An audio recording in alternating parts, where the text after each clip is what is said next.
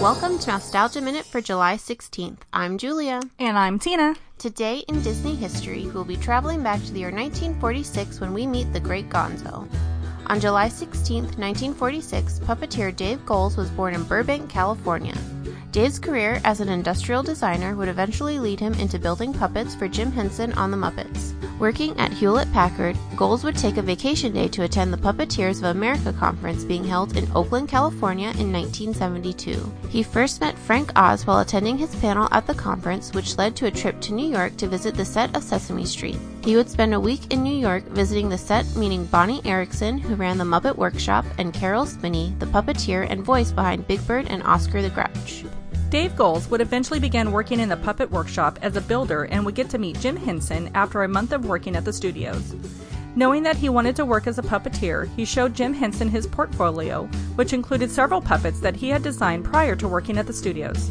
Unfortunately, Jim informed him that they already had three star performers, and if he worked as a designer and builder, he would see if he could be worked into an upcoming television special as a puppeteer. His chance would come with the Muppet Valentine special, performing with three characters, one of which was Brewster, a character that he had developed.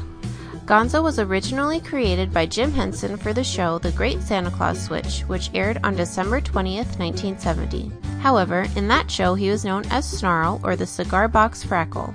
He later became known as Gonzo when The Muppet Show aired on television. Dave was encouraged by Jim Henson and Frank Oz to develop his personality for The Muppet Show. However, one of the setbacks for Dave and Gonzo's character was his sad-looking eyes. After the first season of The Muppet Show, Dave was allowed to redesign his eyes to allow them to open more and become more expressive. Dave's career with Jim Henson Studios would lead him to play other standout characters such as Doctor Bunsen Honeydew, to taking over Waldorf after the passing of Jim Henson, as well as working on Fraggle Rock as Boober Fraggle. Dave was returning home to California after recording the voice for Figment for Walt Disney Studios in New York when he received a message that Jim was sick and in the hospital. He immediately returned to New York, but unfortunately he had passed away. He has fond memories working with and for Jim Henson, including how he loved to laugh and was very generous.